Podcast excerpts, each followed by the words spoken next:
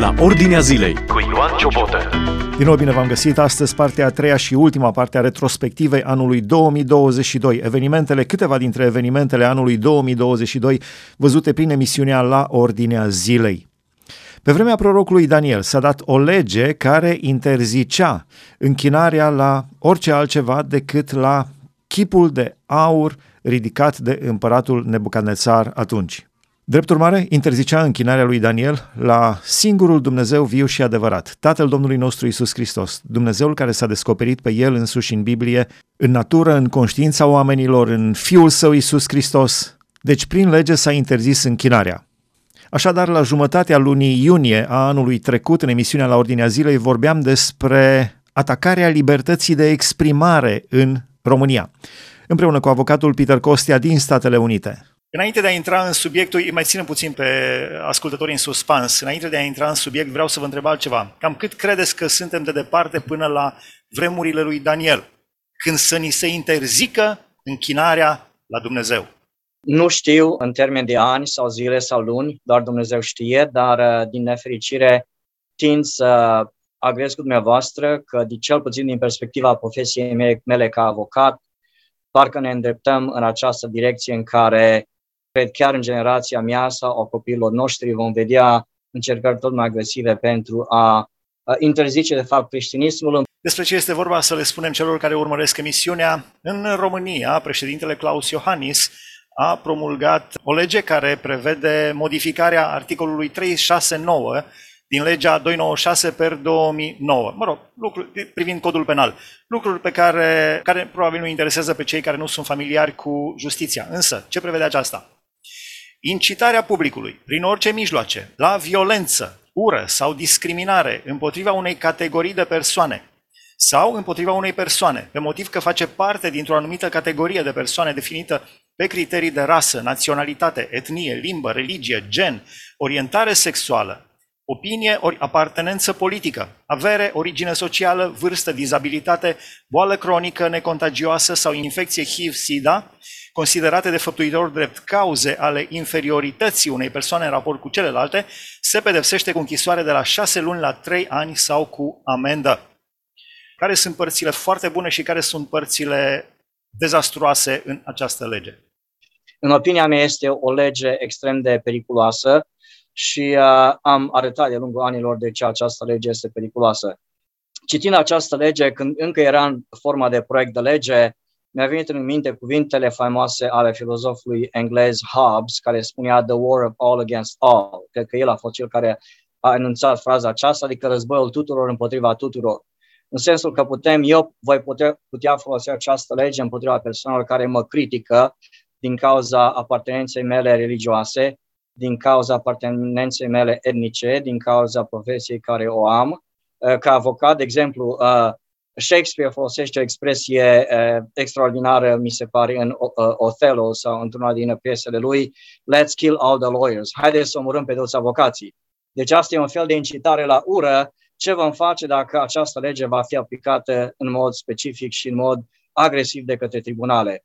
Cred că va fi nevoie de Uh, va trebui să construim o mulțime de temnițe în România pentru încă un milion de persoane care, de-a lungul anilor, dacă într-adevăr uh, se va aplica această lege, este inevitabil să nu încalce această lege și dacă de fiecare dată vom ajunge să fim uh, puși în închisoare, cred că în 10-15 ani un milion dintre noi vor trece prin închisorile României ca urmare a unor erori, fie intenționate, fie a unor erori de bună credință privind această lege, care, din nou, mie mi se pare extrem de serioasă, aș putea comenta ori întregi privind această lege.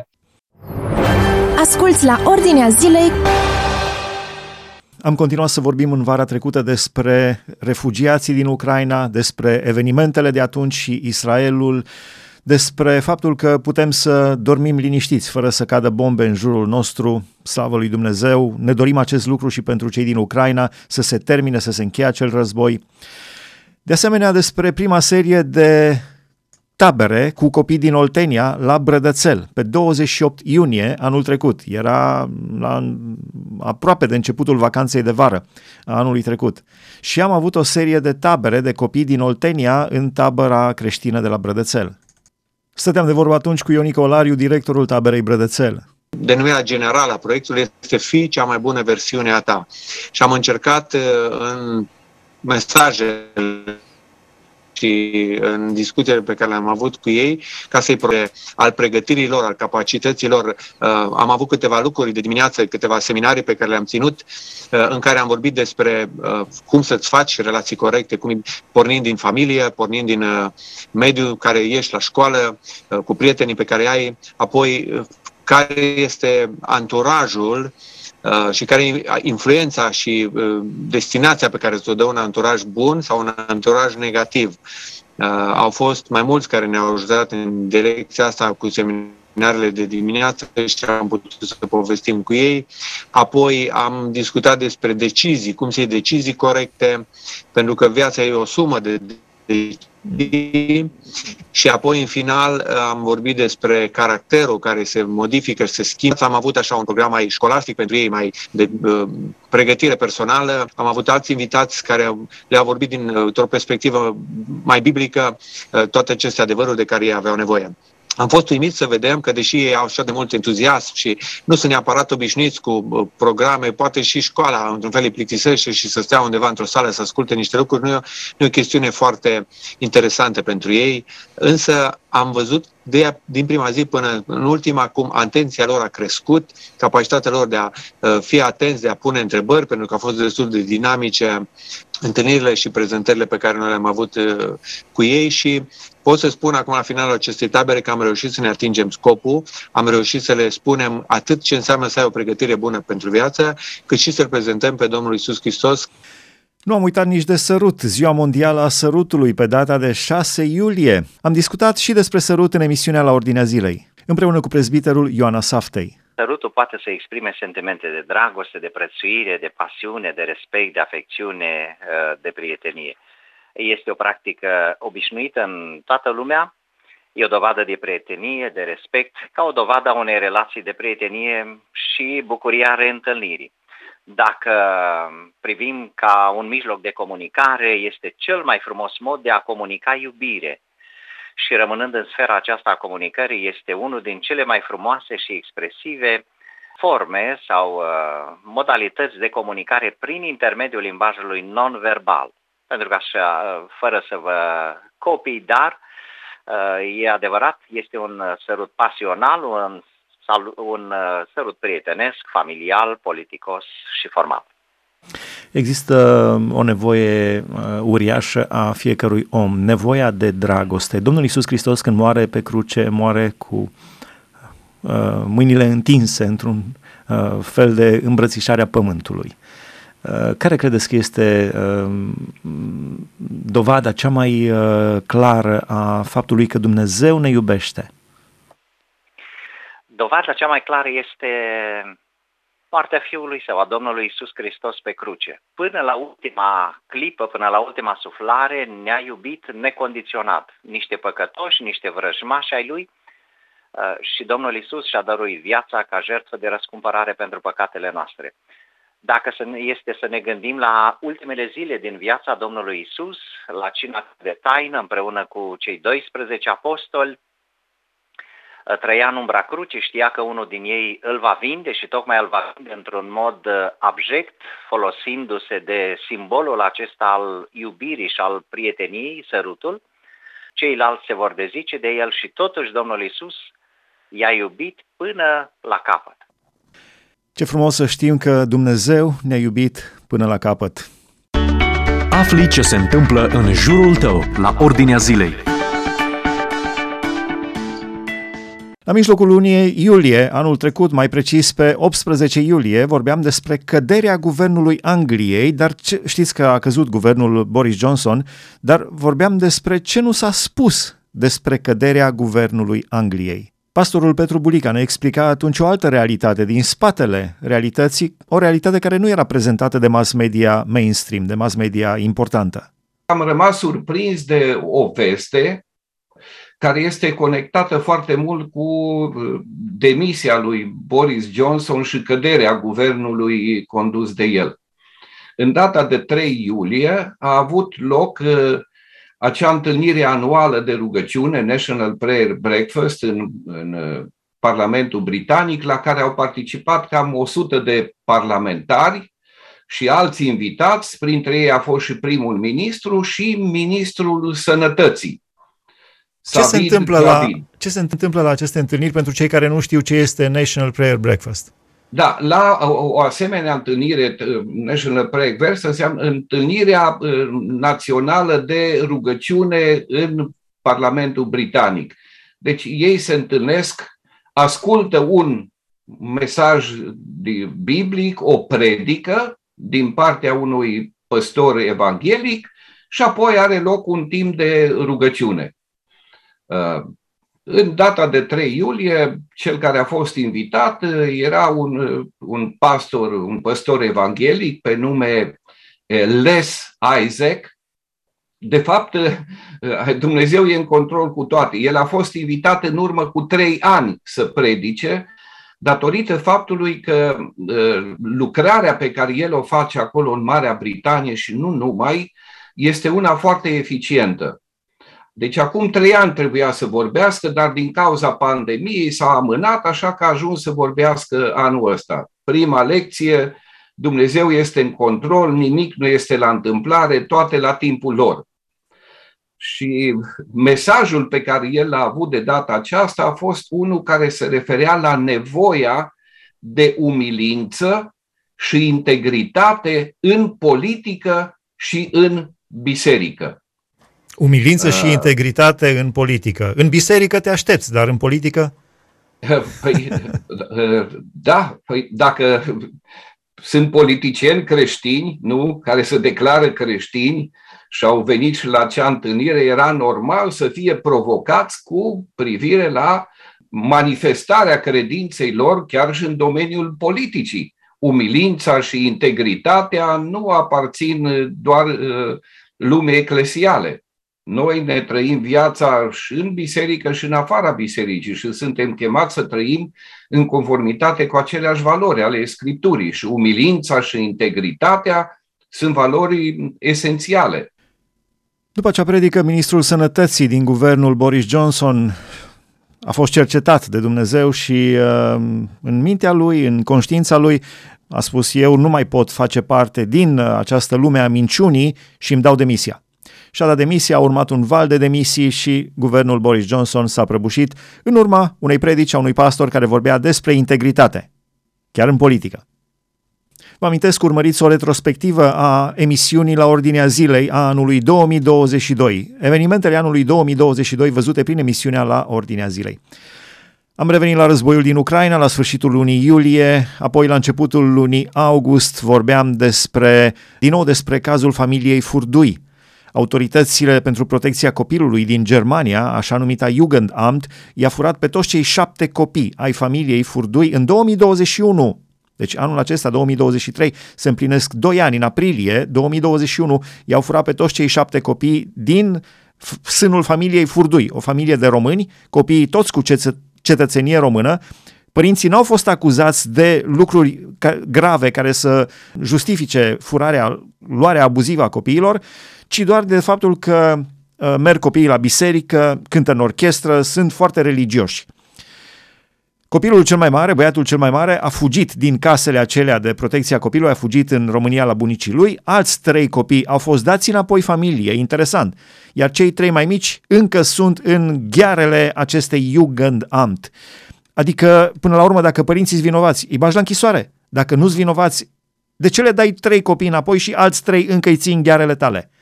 Deci ceva este total ilogic acolo. Pe lângă faptul că sunt uh, cetățeni români, trebuie expulzați în România, au fost mari manifestații, 10.000 de oameni au fost în orașul Varsrode, 10.000 de români din toate colțurile Europei. Uh, apoi a fost la Berlin în decembrie, un, uh, din nou o manifestație pentru familia Furdui. Credem că până la urmă Dumnezeu va da verdictul, dar ne pare rău de timpul acesta petrecut de copii în ghearele acestei Jugendamt. Acum mai sunt trei din, familie, din uh, familia Furdui uh, reținuți de statul german. Realitatea comentată din perspectivă biblică. Asculți la Ordinea Zilei. Tot la începutul lunii august anului trecut vorbeam despre festivalul Antold de la Cluj, Tema festivalului a fost Vrăjitorul, Templul Lunii și Dumnezeu. Subiecte, deci Vrăjitorul și Templul Lunii sunt subiecte clar satanice. La un festival, cel mai mare festival de muzică din România, care s-a desfășurat la Cluj la începutul lunii august anului trecut. Vorbeam și despre aceste lucruri atunci. În luna septembrie a anului trecut, 2022, vorbeam împreună cu profesor dr. Vasile Astrăstoaie, fost uh, rector al Universității de Medicină din Iași și președinte al Colegiului Medicilor din România. Vorbeam despre legătura între medicină și creștinism. Să știți că există o legătură foarte interesantă de-a lungul istoriei, de-a lungul milenilor, între medicină și creștinism, în special în Europa.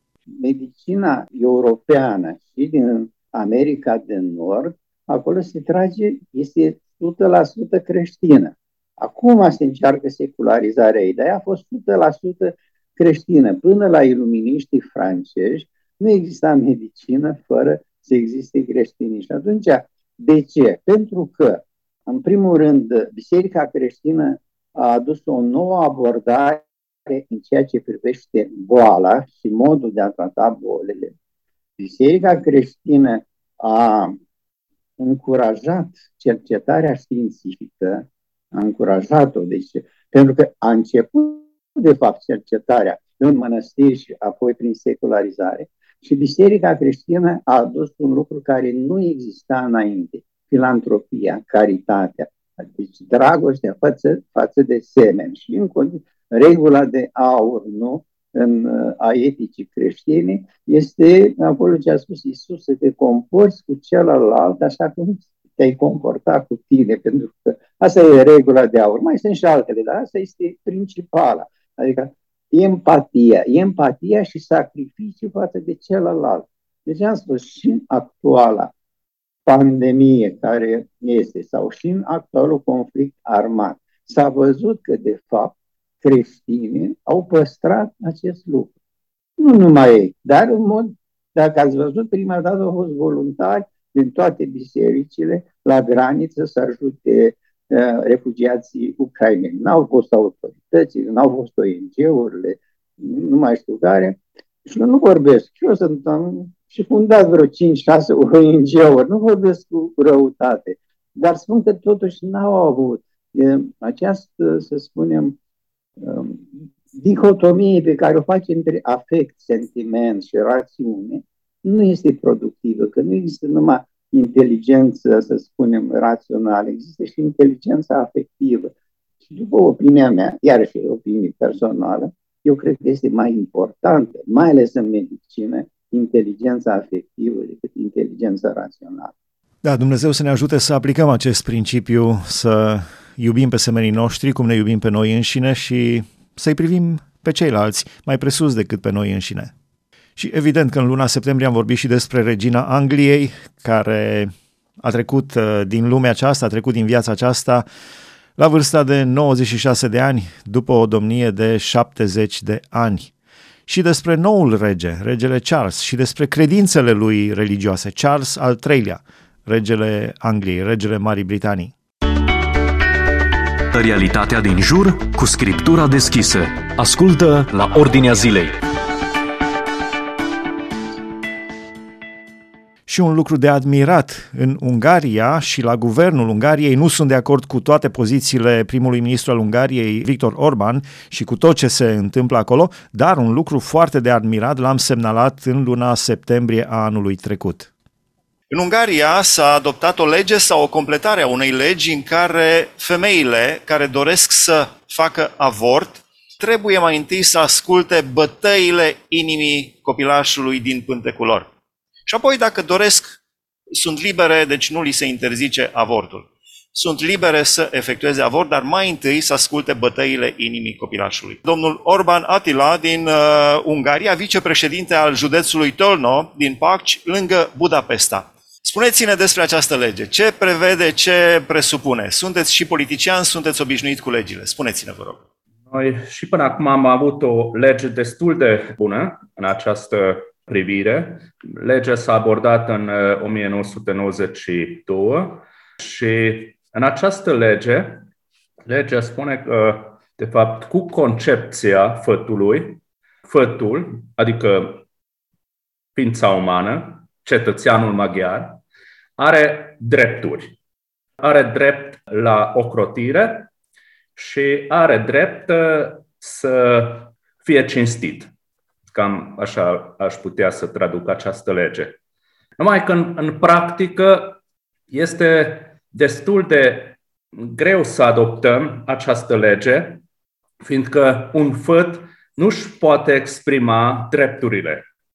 De fapt, ar avea și drept la exprimarea sentimentelor, exprimarea voinței, dar practic nu, nu, nu, nu se poate apăra. De fapt, cu implementarea acestui eh, practici, noi dăm o șansă fătului, copilului, de a-și exprima o voință, adică de a comunica cu mama, cu părinții. De fapt, este o exprimare a voinței de a trăi. Și mama și ea are dreptul de a asculta copilul. Cel mai bine ar fi ca nu numai mama, ci ambii părinți să ascultă bătăile inimii copilului. Fiindcă, de fapt, este o comunicare între copil și mamă în care copilul își exprimă un drept, dreptul de a trăi. Da, foarte frumos. Mi-aș dori să existe și în România, dacă se poate, să se interzică avorturile cu desăvârșire, pentru că avorturile sunt o crimă la adăpostul legii. Indiferent oricine ce ar spune despre libertatea de nu știu ce, nu există libertatea de a lua viața altuia. Fătul are, poate, grupă sanguină diferită, este o, o ființă complet diferită, chiar dacă este în pântecul mamei lui. N-ai cum să-l omori acolo și să spui că ai dreptul de a omorâ, nici vorbă. Da, deci da, mi-aș dori în România să fie interzise cu desăvârșire avorturile. Dar mi-aș dori măcar, măcar să fie această lege, cum este și în Ungaria, femeile care vor să facă avort, și nu doar ele, împreună cu bărbaților sau cu partenerilor, să fie obligați să asculte bătăile inimii fătului. Pac, pac, pac, pac, pac, pac, înainte de a decide să efectueze această crimă numită avortul. Da, au mai fost multe subiecte dezbătute de-a lungul anului trecut în emisiunea la Ordinea Zilei, de luni până vineri, în fiecare săptămână cu ajutorul lui Dumnezeu și prin binecuvântarea lui Dumnezeu am încercat să vedem ce se întâmplă în jurul nostru. La finalul anului trecut vorbeam despre faptul că dicționarul Oxford a schimbat definiția bărbatului și, de asemenea, și uh, dicționarul Webster au schimbat definiția bărbatului și a femeii, doar pentru a fi la zi cu noile tendințe, nu știu cum să le numesc, politice sau nebunești, nebunești. Deci au schimbat pur și simplu definiția bărbatului și a femeii. Cum să schimb definiția? E ca și cum ai schimba definiția lunii sau a soarelui, pentru că unul sau altul are altă părere. Da, am discutat împreună cu scriitorul Mihail Neamțu atunci, am vorbit despre avor din banii publici. La începutul lunii decembrie anului trecut, aproximativ 200 de ONG-uri solicitau în România avorturi din bani publici, însă primul argument este că avortul nu este o boală. Nu ai de ce să finanțezi, să finanțăm noi din impozitele noastre, din salariile noastre, să finanțăm aceste alegeri criminale, avorturile. Avortul nu este o boală.